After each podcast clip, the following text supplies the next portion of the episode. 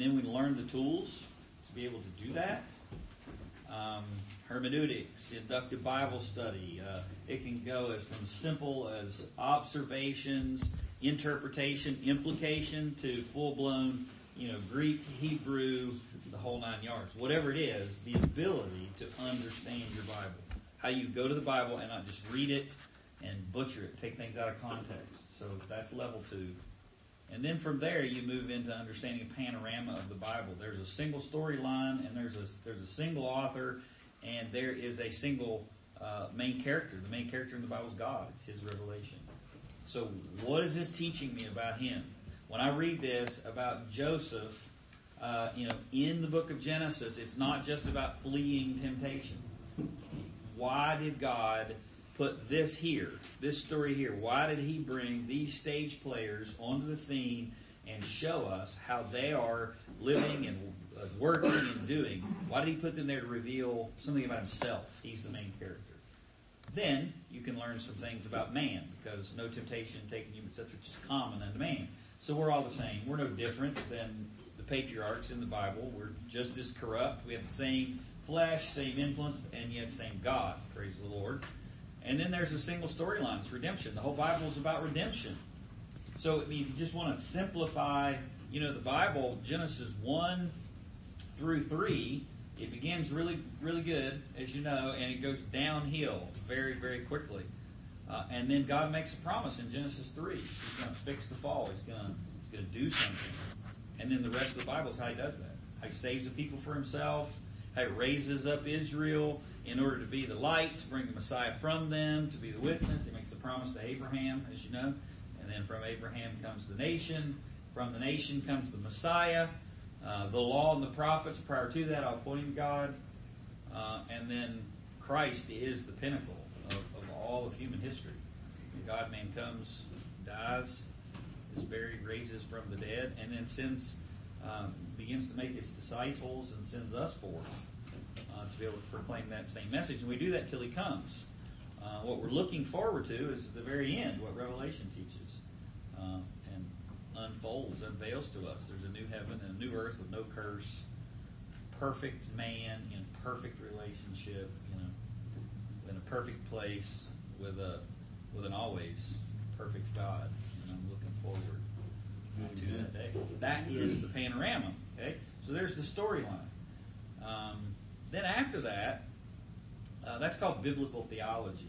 You're going to see how that's developed. After that, then, as you begin to study the Bible, you see that the same doctrines are taught over and over and over, and you begin to categorize those. You know, oh wow, here's the here's the doctrine of salvation all the way back with, with the promise to Abraham.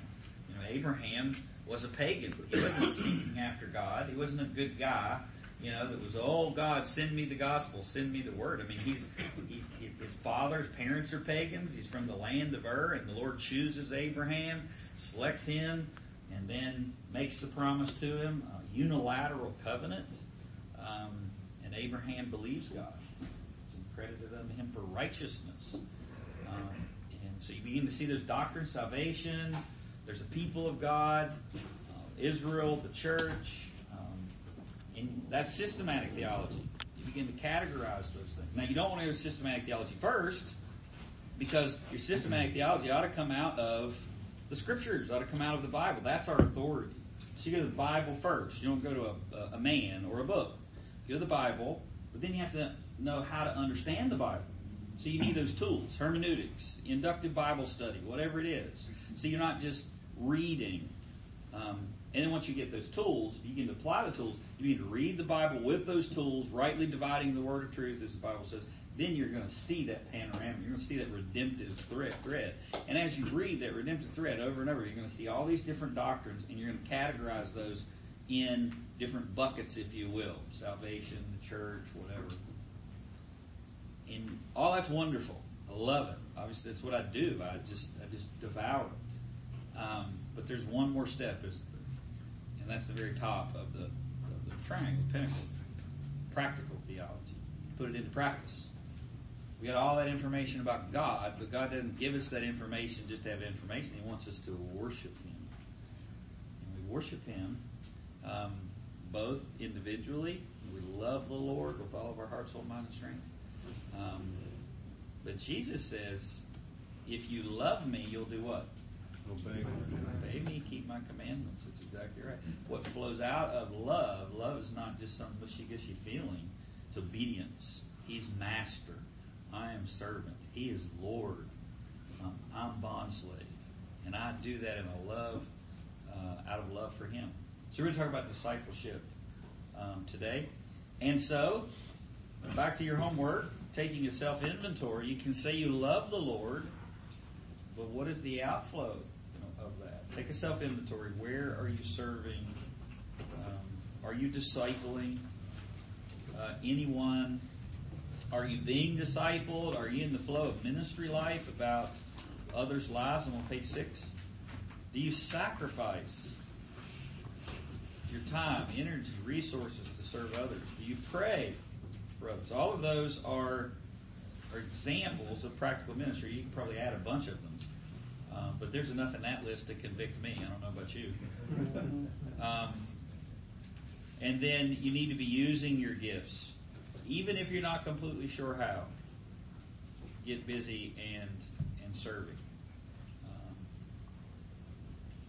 if I have a son and I ask him to uh, help me in the yard, help me rake the leaves. Maybe he's small. Maybe I've never showed him how to do that before. Am I going to be more pleased with him sitting on the porch, waiting for me to show him what to do?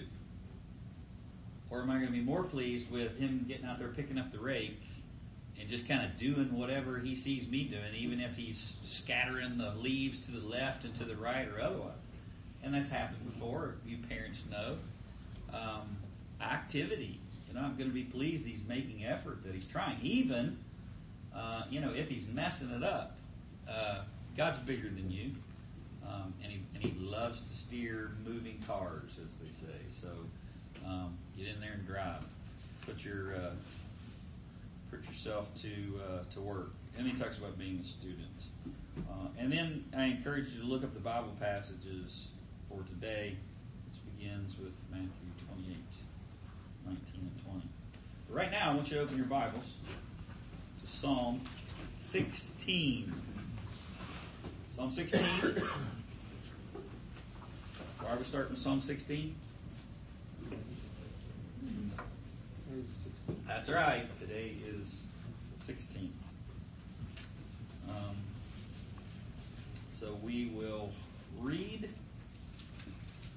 and then we'll pray. Who wants to read Psalm 16 this morning? Thank you, David. Psalm 16. Preserve me, O God, for in you I take refuge. I say to the Lord, You are my Lord. I have no good apart from you. As for the saints in the land, they are the excellent ones, in whom is all my delight. The sorrows of those who run after another God shall multiply. Their drink offerings of blood I will not pour out or take their names on my lips. The Lord is my chosen portion and my cup. You hold my lot. The lions have fallen for me in pleasant places. Indeed, I have a beautiful inheritance. I bless the Lord who gives me counsel. In the night also my heart instructs me. I have set the Lord always before me because he is at my right hand. I shall not be shaken. Therefore my heart is glad and my whole being rejoices. My flesh also dwells secure. For you will not abandon my soul to Sheol or let your Holy One see corruption. You make known to me the path of life. In your presence there is fullness of joy. At your right hand, pleasures forever. Amen, amen. Let's pray, fellas. Father, as we come before you this morning, we, uh, we echo the words of the psalmist in prayer. We ask that you would preserve us, um, for you are our God. Early in the morning, we, we seek you. Many people are not even out of bed yet. Um, and yet they, they'll wake up and they'll go about this day, and uh, many of them, Lord, will will not even give a single thought of you. Um, some of those who even even name you as their as their master. And so I thank you, Father, that um, you've just reminded us. We begin this day with, with you. We look to you. Father, we are weak and we are frail, and, um, and we need you. I need you this morning. I, I want to be um, your servant. I want to be your vessel. I want to be used in some small way to serve these men. I want to do that with excellence and with great care. And um, in and of myself, I am not able. But Father, you uh, you empower and you gift and you call and uh, you tell us that um, when we ask you, you, you hear and uh, and you grant according to your will. And surely it is your will that we we learn of you and, and grow of you this morning. You know exactly what we need today. You know whether we need encouraged. You know whether we need rebuked. You know whether we need leanness to our soul uh, to get her attention. You know whether you need to fill us because we have taken our eyes away or are discouraged or maybe doubt. Um, you see every heart this morning. And um, at your right hand um, is joy, uh, pleasures forevermore. And I can't wait to be there. Um, but until that time, I, I get that fellowship and we get a taste of that through of your spirit and hearing you speak through your word. And so I pray that you would help us today. I pray that you would help us um, to learn about uh, about discipleship this morning. Lord Jesus, be glorified. Um, open our eyes to help us see things that we have not seen before. Remind us of things that we already know, uh, and then use these things to transform us, Father, into the image of Christ. Help us to see. Give us eyes to see. Give us ears to hear. Lord, um, these are your words. This is, this is your voice. Um, speak through your word. May our hearts be receptive. Um, break up the, the, the hardened ground that might be there. Remove the calluses. I want to hear from you. I want to receive your word. I want to know what you say. I want to know who you are. I want to put those things uh, into practice in my life, not just a means to an end, but I want to know you, Lord. This is eternal life, that we may know him. I want to know you. Um, I want to know you, you more than, than I already do. Um, and then as I know you, may my love increase. As my love increases, may my obedience increase. Um, oh, Father, how I long that this day would be absolute perfect obedience, absolutely free from sin, from wicked thoughts or or poor motivations or omissions or commissions, but I know that that is that is not this life. But I long for it, will look for it, and I will pursue it, and I will fight for it, and I will kill sin, um, all by your grace and your mercy. Help each of us do that today, Lord. Um, bring you bring yourself great glory. We pray in Jesus' name. Amen. Well, this is a video that we'll start with. We normally do that, and it's going to set up discipleship uh, today. It is by David Platt, and um, you're going to uh, you're going to enjoy this, I think. Then we'll get into uh, our lesson.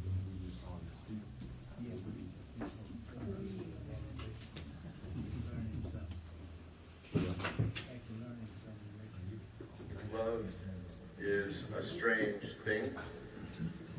Love makes you do strange things. My wife is the only girl I ever dated, which sounds noble until you realize I was so socially awkward growing up and I was just afraid to talk to girls. And so when God provided a girl who would talk to me, I held on to her. So we just celebrated our wedding anniversary, and I was reminded of a gift that she gave me one year. It was a scrapbook that contained a variety of letters I had written to her over the course of our relationship. And I want to risk any semblance of reputation I might have by sharing just a really small portion from one of those letters. So she had just moved off to college. I was still in high school, and I missed her. Now, we were technically just friends at this point, but you know how that goes.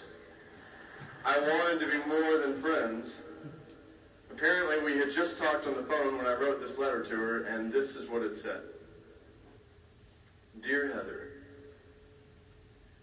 Dude, I am so glad you called tonight.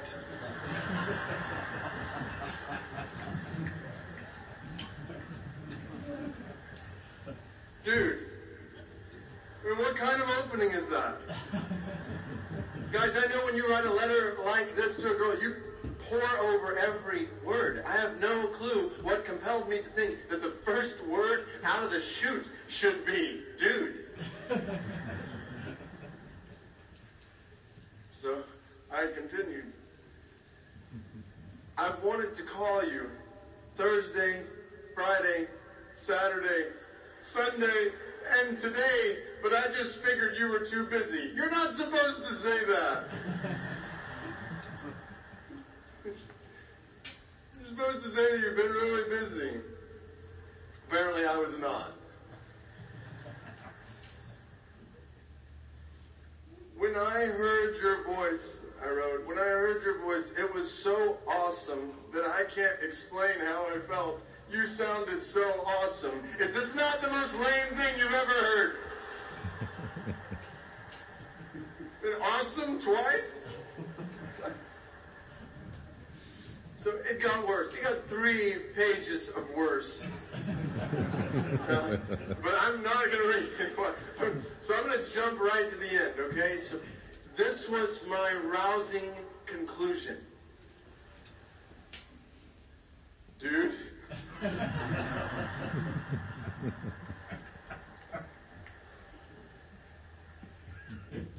Dude, I'm not just wasting ink when I say this. Wasting ink? I mean, can you tell I never had a girlfriend?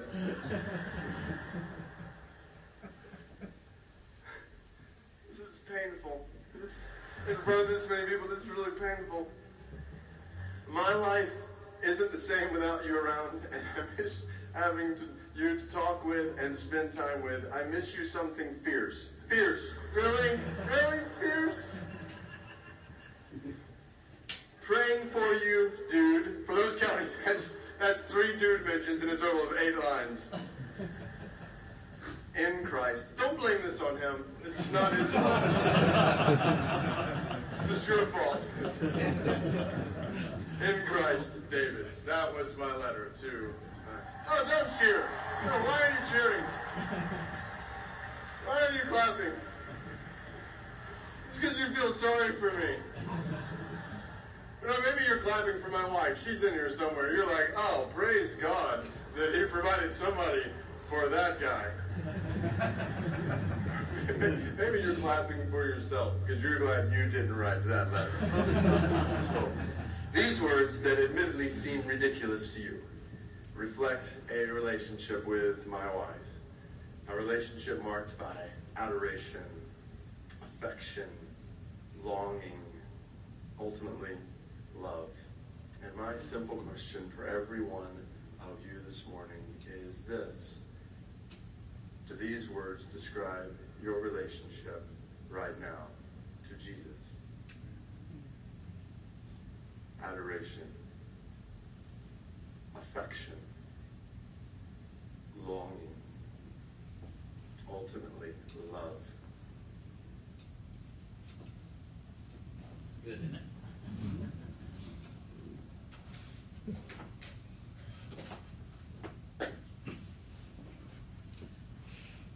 Well, does it? Because um, out of love comes obedience. If you love me, you'll keep my commandments. And I think sometimes we, we turn that around. Um, And again, you have to properly define love. Love is not, um, you know, affectional feelings. Affectional feelings come along with love. They accompany love, but they aren't. I mean, that's not love in and of its in and of itself. Um, but out of that love that you have for the Lord, it moves you to action. It moves you to fight sin. It moves you to obey. It moves you to get up at five o'clock in the morning and come to Grace and Granite because um, you want to know Him. And even as we prayed, the more you know Him, the more you love Him, the more you love Him, the more that you desire to obey. And the purpose of our series is to drive home some foundational convictions. And these convictions are what help give us as men the courage to stand on and apply truth in our uh, in our lives. Um, and it's also to cause us to have a greater commitment to the bride of Christ, being the the church. We are not spiritual um, individuals as much as we come together in the church. So the title of our study this morning, we moved from those original convictions to discipleship. Um, and your love for Christ, your life ought to characterize love for Christ. If it doesn't, then that's where it needs to start. But if it does characterize love for Christ, then it will look like an obedient life. Um, and that's not just fighting sin. It's not less than that, but it's way it's way more than that. And the mandate that every Christian has, you know it well, in Matthew 28, 18 through 20. So I'm going to read it to you because that's where our doctrine of discipleship begins. And this is the the last statements that Jesus gives to the disciples. This is after the resurrection. He's called them to himself. He's prepared them. And he gives them a command. And that command is, is ours today. Verse 16. The eleven disciples proceeded to Galilee, to the mountain which Jesus had designated. And when they saw him, they worshiped him. Some doubted, some were doubtful. But they began with, with worship. And that's where this command begins. It begins with worship. Where all commands begin. And Jesus came and spoke to them, saying, All authority has been given to me in heaven and on earth. Um, the time of his humiliation was over, and now he is being exalted and he will be exalted. He'll ascend into heaven, and he will he will take his position at the right hand of the Father, completing his work. And he is there even this very morning. First John chapter two tells us God doesn't desire us to sin, but if we do sin, we have an advocate with the Father, Jesus Christ the righteous. He's the propitiation. So at the right hand of the Father this very morning, as you get up and you don't love God with all your heart, soul, mind, and strength, you don't love Him the way that you should, even as you go throughout this day and maybe fail in obeying, the Father sees that and He looks to the Son. The marks of the slaughter are still flowing. He's exalted, and then one day He'll come exalted over all of the world. But just because He's in heaven and He hasn't come to Revelation 19 where we're at on Sunday night, doesn't mean that he doesn't have authority. Remember on Sunday morning we talked about the difference between authority and power. Okay, power is the 18 wheeler. Uh, authority is the is the police officer standing there. Um, the 18 wheeler can mow the police officer down, but there's authority that's behind you know the badge. Jesus has all authority. He does not exercise this moment all of the power that he has, but he will one day. He will call all men into account, and he will reconcile everybody um, to himself. And so, right now, he has all authority, and we go in that authority. That's why it is important. He, it's his authority, it's not ours. All authority has been given to me. Go therefore and make disciples of all the nations, baptizing them in the name of the Father and of the Son and the Holy Spirit, teaching them to observe all that I commanded you. Do you even know all of the things that Jesus has commanded you? I don't. I mean, I, I, I've, I try, I read, I pursue. Uh, I'm sure some of it's because I'm lazy, but I, but I try not to be. I hope not to be. But I've studied however long I've studied, and even if I was perfect in my obedience, I still wouldn't know all the things that He's commanded me. But I'm learning, I'm growing, I'm going through that process reading and learning how to study the Bible, and then seeing the panorama, and then understanding the systematic doctrines, and then putting that into practice. We're being, we're teaching them to observe all that He has commanded, and He's with us even to the end of the age. This is the mandate of every Christian. It's where we develop our doctrine of discipleship. And on page seven, discipleship is not optional. It's not optional. All are called to disciple. That is, we must teach what Jesus taught and instruct them to obey. One of the common uh, excuses, can't really say it in a nice way, common excuses uh, for not engaging in, in life on life, for not getting in another believer's life, for not allowing iron to sharpen iron, for not pursuing the growth of somebody else. One of the common examples is, well, I don't know enough about the Bible myself. And that's that's that's an excuse, which is why we started with the very first lesson that we, we did and why we started with this today. So then rectify that. It's not a reason not to do it. That ought to give you even more motivation to turn around and then pursue the Lord yourself. And then as you're pursuing the Lord, you just confess that.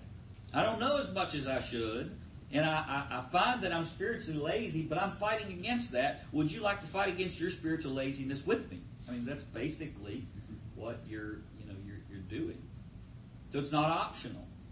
It's not just for the pastors. It's not just for the deacons. It's not just for the Sunday school teacher. It's not just for the expositor seminary student every single Christian is called to disciple. Um, and that is, we must teach what Jesus taught and instruct them to, you know, to obey. And I don't what don't know what you think about when you think about discipleship, a nine-week program, uh, you know, a, a, class like this. How did we how do we present this? Grace and Granite when we started. This is my personal devotions it can be your personal devotions. We'll just do the devotions together, right? And that's discipleship. Not the goal is not just to teach you a bunch of material. The goal is to walk with Christ together, to be convicted together, to learn together, to gain more knowledge about Him together, and then obey what whatever it is. So we teach what Jesus taught. What did Jesus what did Jesus teach? It's the word from Genesis to, to Revelation. So if you go all the way back to day one, um, which I won't, you don't need to do that. Spurgeon said, if you wish to know God, you must know His Word. God wrote a book. Remember the first video? He wrote a book. think about that. God wrote a book. and it is a window. It's not a still picture that you just sit back and look at. Oh, isn't that a beautiful picture? It's a window that you look through into reality. Um, man, there's so many things to try to keep us from seeing reality. This is the chair that you're sitting on, going to work, and, and all of the things that are, that's part of reality, but that's not reality. What's reality is is the spiritual side of things. So we teach what Jesus taught, and we instruct them to to obey. There is the the practice again. It's not just to instruct, but it's instruct to obey. But if you don't know what to obey, then you can't obey. You're just running around like a chicken with your head cut off, as my grandfather or grandmother used to say. And you don't want to do that. You want to be going in a direction. There's a horizon point. Where are we all going? We're being conformed to Jesus Christ. We want to be more like Him. Yes, He's going to have to change a whole lot, but I want to pursue Him. I mean, that's the goal. Christ, form Christ in my heart and in my life. So, why do we struggle to help people grow in discipleship? Why do we struggle to obey this very, very clear command? Is Matthew 28, 18 to 20 clear? Has anybody in here not heard the Great Commission before? Possible, but I, most of us, I think, have. We've probably heard it ad nauseum. And most of the time we hear it is at a missions conference or something like that. And, and, and you should not, I mean, clearly it's appropriate there, but you should not categorize that as, oh, that's only for the missionaries. This is for us, everyone disciples. So why do we struggle with that? Well, there are four reasons. Um, and the first one is, is ignorance. Um, we don't do it out of ignorance. We don't know it's a mandate. Um, we're confused that somehow there is that's for the super Christians or the ones that are really obeying. Uh, some people overcomplicate their view of it. I mean, man, I've got to, I've got to be a navigator. I, I have to learn this discipleship material before I can turn around and disciple others. But there's none of that in the Great Commission.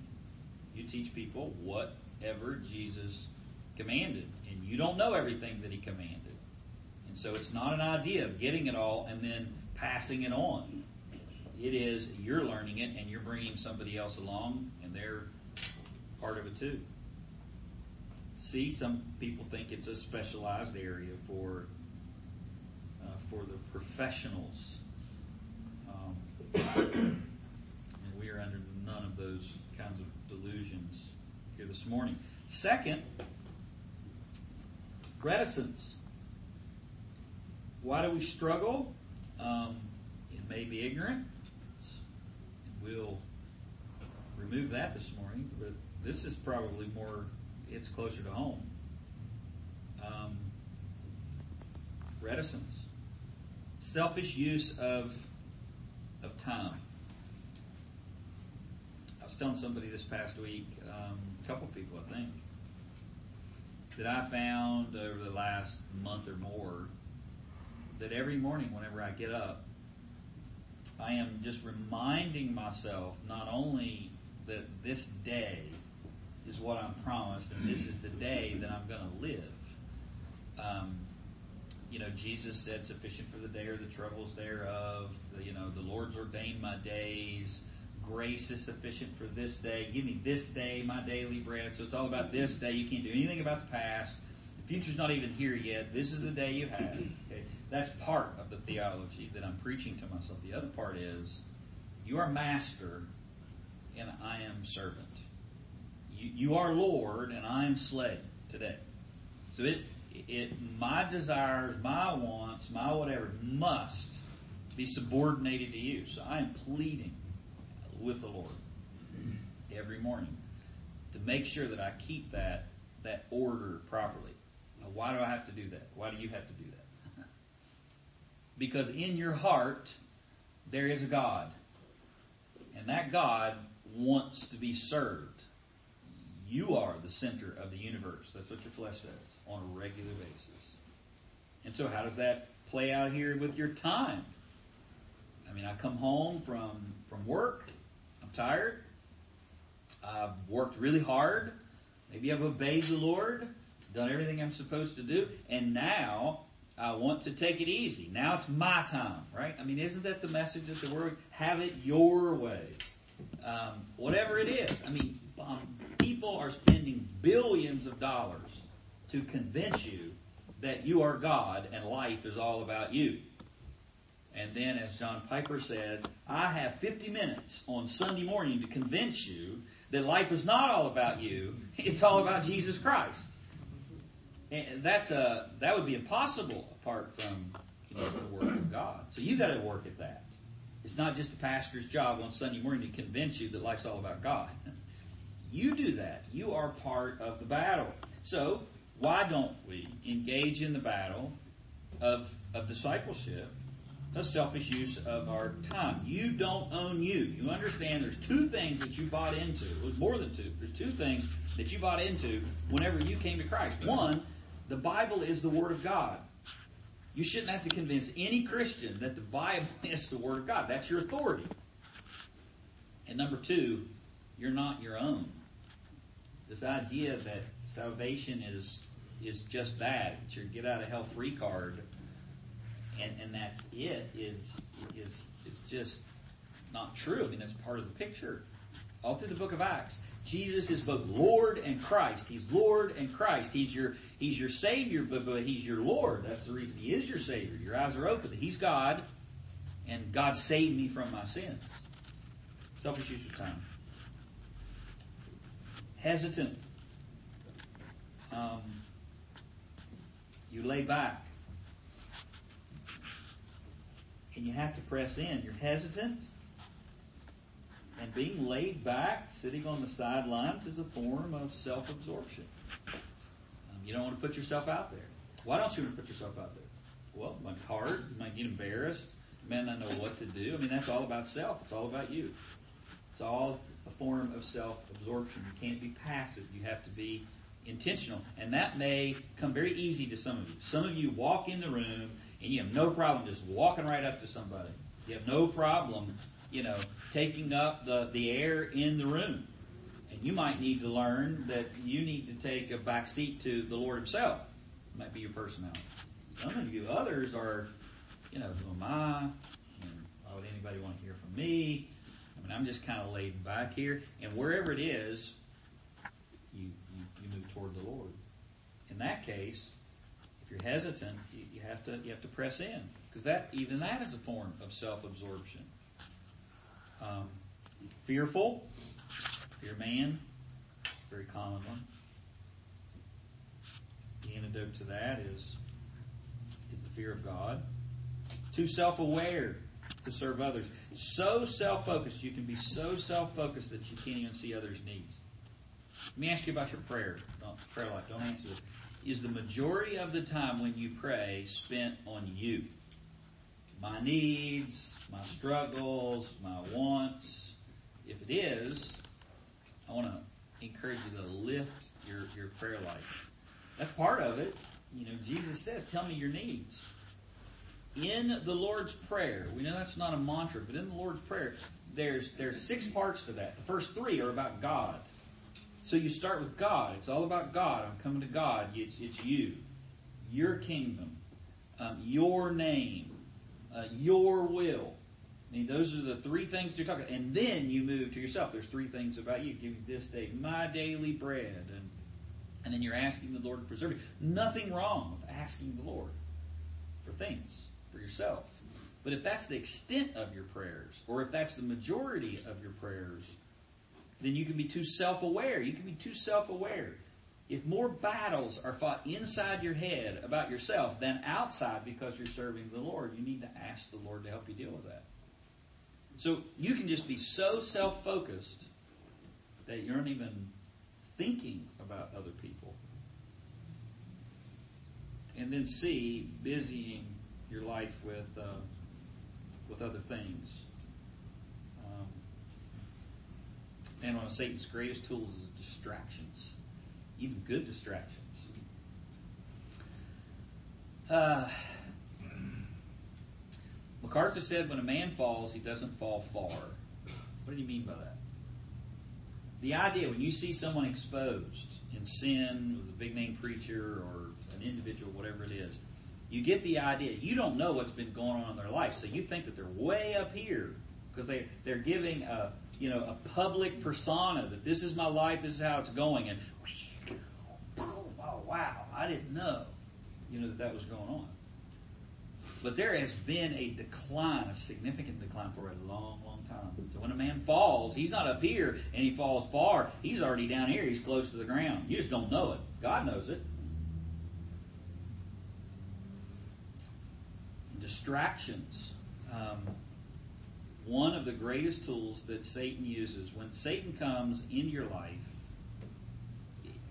he he comes with good things, not just bad things. Yeah, I mean, be on guard for, you know, for uh, for for the the immorality of the world and, and all that, but also be on guard for good things that take you away from the mandate, whatever it might be. He's not going to show up at your house and knock on your door in a little red suit and pitchfork and say, Hi, I'm the devil. I'm here to ruin your life. And you go, Sure, come on in. And he's going to slither in to your life. He's seductive. And he wants to lead you into sin. Hmm. And he does that in bits and pieces. And he gets you distracted over here and takes you away from the very things that you need. So, where are we at? We're back in 1 Timothy. You are to be an unencumbered soldier. You are to be a hard-working farmer. You're to be a competitive athlete. We're not ballerinas like like Phil Johnson said. This is war, gentlemen. It is. There are days when I get up and I wish it wasn't a war. I wish it was easier, you know, than it is. Um, but that's where you're at. But there's also the promise of crops from a hardworking farmer. There's also the promise of winning the prize if you're an athlete. There's also the, the honor of being a faithful soldier in the war. So it's not all drudgery. I mean, there's promise that's there, and there's victory. And there's enough to enough success to keep you in it, and enough failure to keep you dependent. And the Lord knows exactly what you need today. Maybe you need a success today to remind you God's there. He'll encourage you. But maybe you need a failure today to humble you, to remind you that you're dependent on the Lord. He's your good master. He'll mete those out exactly how He knows you need it because He's committed to you. The good work that He began, He's promised it, and He'll continue it until, you know, until the day. You know? But I don't want the failure because I've been lazy, because I haven't been obedient. Um, I want, I want to fight. So you can be busy in your lives with other things. Indifference, number three. And this is scary. I, I really don't care. Um, I had to ask myself that question. Do you really care? Um, are you really not sure that it matters much? It can come from a lot of different ways. And number four, disobedience. There's a general sense of what to do, but you just choose not to do it. Know what to do, but you just choose not to do it. You've been clearly taught from the scriptures, but you refuse to do it. And if God is your God, he will not allow you to remain in that condition. He will chasten you. He will bring leanness to your soul. He will allow you to have exactly what you desire, and your life will become difficult. Not out of spite or out of punishment. You won't obey me, so I am going to make your life miserable. It's not the picture of God in the Bible. You are not choosing the good thing. And so I will I will direct your attention away from the things that are distracting you to that which is good. That which is holy, that which is which you can you can feed from. And the longer I'm a believer, I think the more appreciative of that doctrine I become. I used to not like it at all, you know. I hear my pastor talk about, yeah, the Lord taking us to the divine woodshed. I, re- I got took to the woodshed as I was a kid. I mean, there wasn't any of this timeout stuff whenever I was a kid. I had five chestnut trees alongside the creek bank. We had a pond in the front yard, and a creek ran into the pond. There were five chestnut trees there, and um, I had to go pick my own switch, and that switch stayed on top of the refrigerator. And my mother called it, uh, you know, dancing a jig. She'd take me by by the arm and it was a little keen switch. It's not, it's not like child abuse or anything, but I, man, I thought it was. Oh, how horrible. You know, and she'd just do me like this, and I'd go around and I'd just hop around in a circle. and um, I don't like that. But, gentlemen, can I tell you, I am very, very thankful for the chastening of the Lord. Because if it wasn't for that, I would spin completely off the page. I would not serve Him the way that I should. I am I'm becoming more and more thankful for the leanness that God. I am thankful that when I fill my mouth, to use Spurgeon's analogy, when I fill my mouth with ashes, that it doesn't taste good. He wants to bless you for your obedience. He does. He absolutely does. And that he points me to something better. I remember hearing Chuck Swindoll tell a story about uh, taking. Uh, they had a Thanksgiving dinner. This was when he was still in Dallas years ago. I don't remember where I heard this. And um, you know they were taking uh, um, the less fortunate or the poor or whatever to the Thanksgiving dinner. So he takes this little little guy from inner city Dallas over to the to the Thanksgiving dinner, and he thinks he's doing this wonderful thing. And I mean, it's all the fixings, you know, turkey and cranberry sauce and rolls and green beans. I mean, he just uh, pecan pie, everything just wonderful. And he said, "I'm proud of myself for you know bringing him and allowing him to participate in this wonderful meal." And I noticed the kid won't eat anything. And so I think maybe he's shy. So I go get a plate and I bring it to him, and he sheepishly won't eat anything. And he takes a bite just to be nice. And, and, and on the way home, I, Him, You didn't eat anything. Are you not hungry? And he said, Yeah, I'm, I'm really hungry. He said, Well, well why, why didn't you eat? You know, what, what can I get you? Um, and, he, and the little boy wanted to stop at McDonald's stop at McDonald's and you know, he gets him this Happy Meal or whatever, and the kid just devours, you know, devours everything.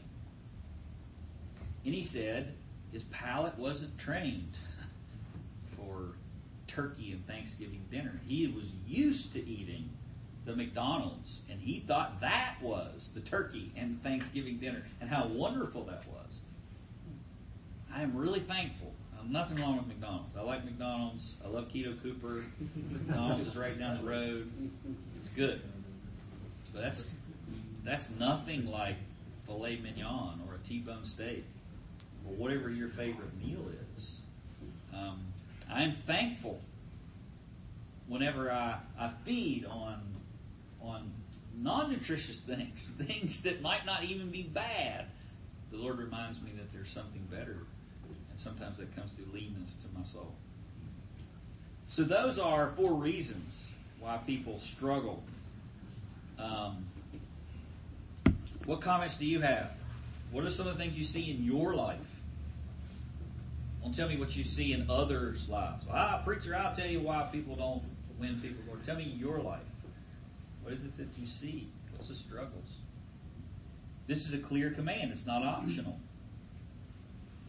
Could you add something to this list? Something on this list? You want to give personal testimony to? Yeah.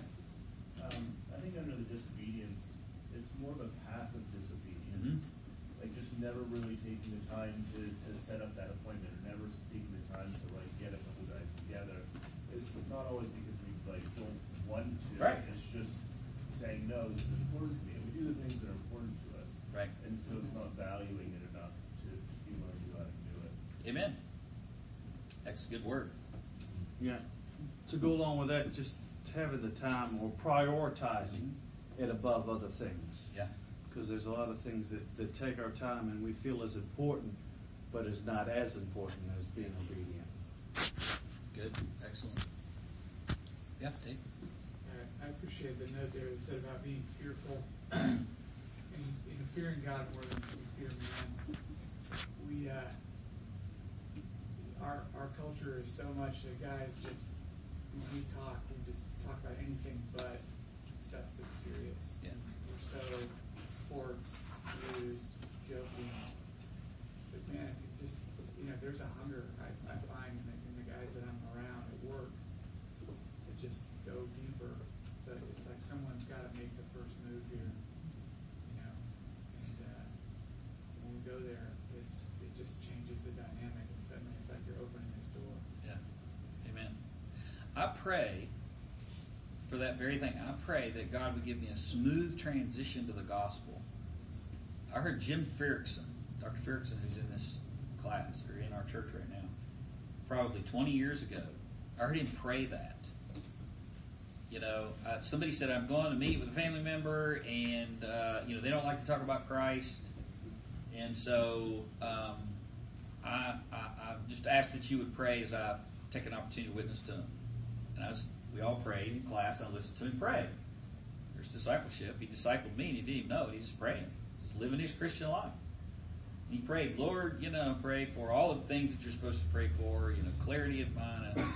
But I pray for a smooth transition to the gospel from earthly things to spiritual things. Pray that. Ask the Lord for that. Because it can be a barrier to get from Virginia Tech to Jesus. Um, the other thing I would say is it's going to come in the in this in this next uh, next section. We're not just talking about in discipleship confrontational evangelism. Discipleship is just living your life for the Lord Jesus Christ and looking around the orbit that you have. Yes, some of them may need the Lord, and some of them uh, may need drawn in, you know, to a good church. Some of them may be in this church themselves; They're, they already know Christ. So discipleship is teaching them. It's not just conversion. I love conversion. What a joy that is. I could tell you all of the wild stories that you probably, you know, heard. You probably experienced some yourself, where the Lord just plopped you right in the middle of something, and the fruit fell off in your hand. You know, the guy comes back to Eagle Eyrie and he forgot his jacket from Methodist Youth Weekend. He's a Methodist youth pastor, and he comes back on Monday after he, they leave on Sunday to pick up his jacket. I'm just the only one there, and I say, "Wow, isn't that amazing, your youth pastor? Tell me how you got into ministry and how you came to the Lord." And 30 minutes later, he's coming to Christ because he wasn't even saved. He didn't even have a testimony of salvation. I mean, all those stories are there. That, that's great, amazing, wonderful. Um, but that's not all of discipleship. That's conversion. But he says, don't make decisions, make disciples. It begins with following Christ, but then it's following, you know, Christ. Um, and uh, that's good. Excellent, day. Let me have a hand there. Yeah, Tuck. really appreciated what you said about the leanness that sometimes God providentially brings to us when we when we start to wander and drift away. It's happened to me many times, and I've over the, the more recent months and years, I've I've had a growing appreciation for that because every time I start to drift, um, it keeps me from getting settled in and keeps me searching and, and eventually brings me back to where I should be. Amen. I hate it and I love it. Don't you? I mean, I hate it. I want my soul full every day. But I'm really thankful whenever it's empty if Christ is not at the center of it. Yeah, Jim? Yeah, Pastor Jeff had shared with some of the men a book on missions, Yeah. and the author had pointed out that Jesus isn't going to lose any soul that the Father has given him. Amen. However, the command is to teach. Amen. So, you know, that's that really puts it in perspective. It's the local church. You know, it's Jerusalem and Judea and Samaria and so on. Amen. It's good.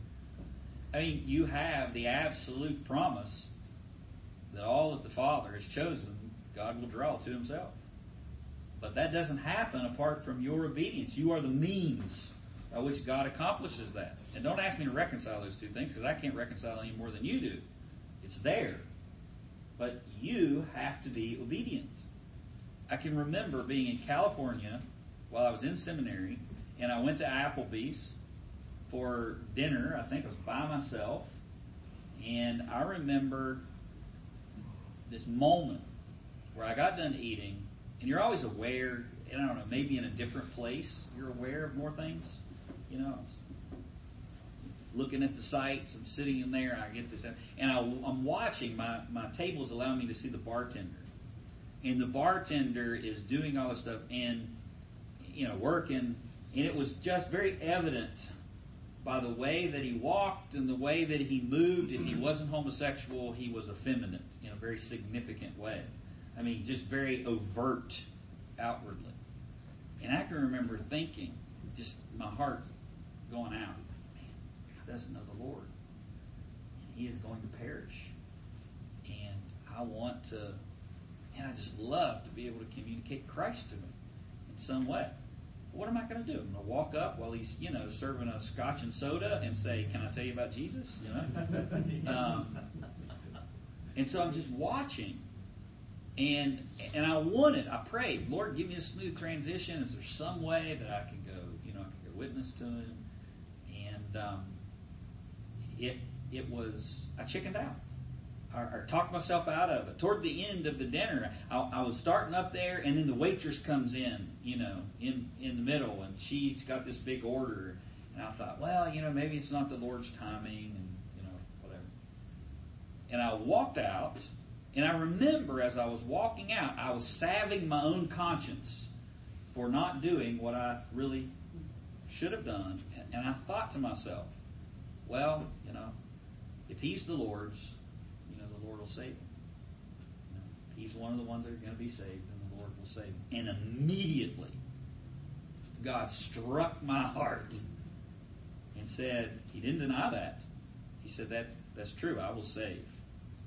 But you'll also be the one who'll give an account on the Bema seat for being disobedient to me. There are, trend, there are twin truths that are there. You can't reconcile those. So when we go, we have the promise that God will save. He can, Jesus cannot fail. The gospel will not fail. I will build my church.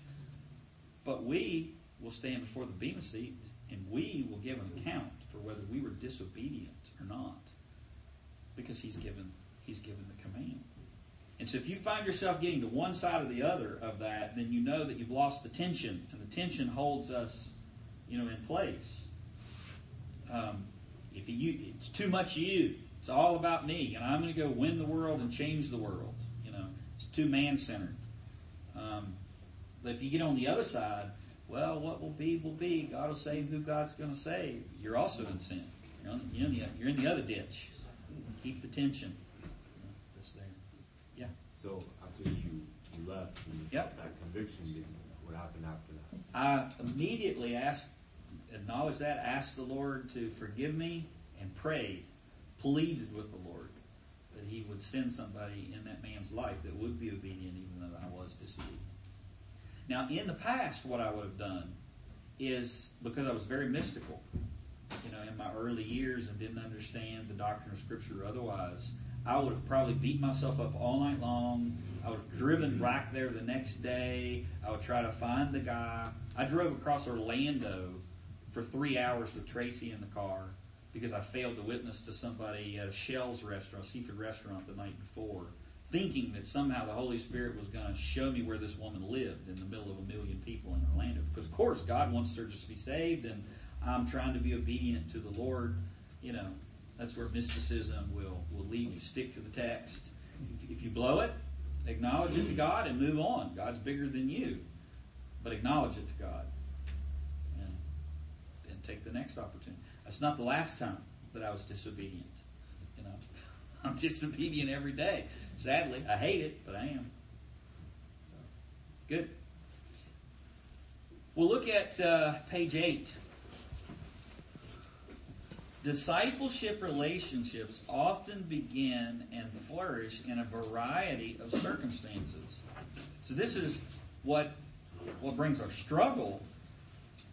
What is it? What is effective discipleship? It's undergirded by four essential elements. So it flows out of love. If you don't love the Lord, then focus there.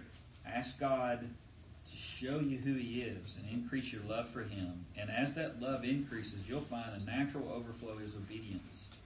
Examine yourself with these four areas that will cause you to struggle to be obedient, obedient even if you do love Him, even if you, even if you do want to obey. And then here's what it actually looks like. It, it, it encompasses these four essential elements. It's not just confrontational evangelism. It's imitation, renovation, cultivation, and confirmation. Imitation. Number one. Discipleship is influencing others by the way you live and by proactive teaching of the truth. It is influencing others by the way you live and by proactive teaching of the truth. I used to have a T-shirt that I don't have anymore, and it's probably good because I would throw it away. It said, "Preach the gospel. Use words if necessary." Well, that's a great little tagline, but it is very unbiblical and nonsense. Now, understand the, the, the, the idea behind it. You need to have a credible life. But preaching the gospel is words, using words. Yes, you have to have a life to back it up, but preaching the gospel is not just an example. Jesus didn't walk through Galilee and do nothing but give an example for how people were to live. He went through the gospel, went through Galilee preaching the kingdom. And yeah, he had a life that backed it up. So I'm not trying to, to say life doesn't matter, like Catholicism, that the grace comes through the priest even if the priest is a pedophile. What I'm trying to say is life and words go together. So it's imitation. That's what discipleship is. It's it's influencing others by the way you live. You affect people by the way that, that you live. And it's by proactively teaching the truth. And that's a big commitment.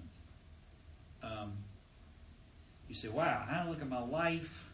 I don't know if I want others to imitate my life. I don't know if my life's worthy of imitating. So I better not be engaged in discipleship. Let me pop your bubble. You're already living a life. And people are already watching your life. And you're already influencing people with your life. You just might not be influencing them the right way. So you don't get out of it. You're already doing it. So do it in such a way that brings honor and glory to Christ and brings you pleasure for being obedient to the Father. So influencing others by the way you live and by the proactive teaching of the truth. What does that mean? What does imitation mean? Well, you go to Philippians uh, 3.17. Somebody look up Philippians 3.17. Somebody look up 1 Corinthians 4.16. Somebody look up 11.1. Who's got, who will take 3.17? All right.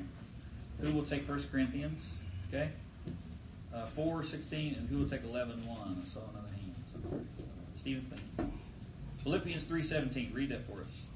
Brethren, join in following my example and observe those who walk according to the pattern you ha- you have in us. Follow my example. What else?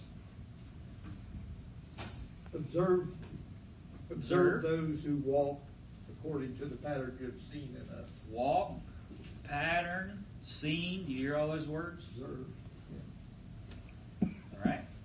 First Corinthians 4. Therefore, I urge you to imitate me. Okay. 11 1. The imitators of me as I am Christ. Imitators of me as I am of Christ. Imitation does not mean following a man as if he is the inherent authority or has the inherent authority in and of himself.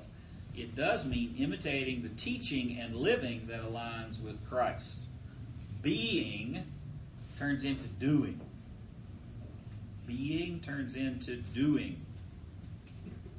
And so, as Christ transforms you, then your life is worthy to be followed. Um, there's a difference between telling someone to do something and showing them how to do it. So it does involve telling. Okay? I am a father and I have a four year old or a three year old son and he's made a mess in the floor with his blocks. And we've got company coming over. And I say to him,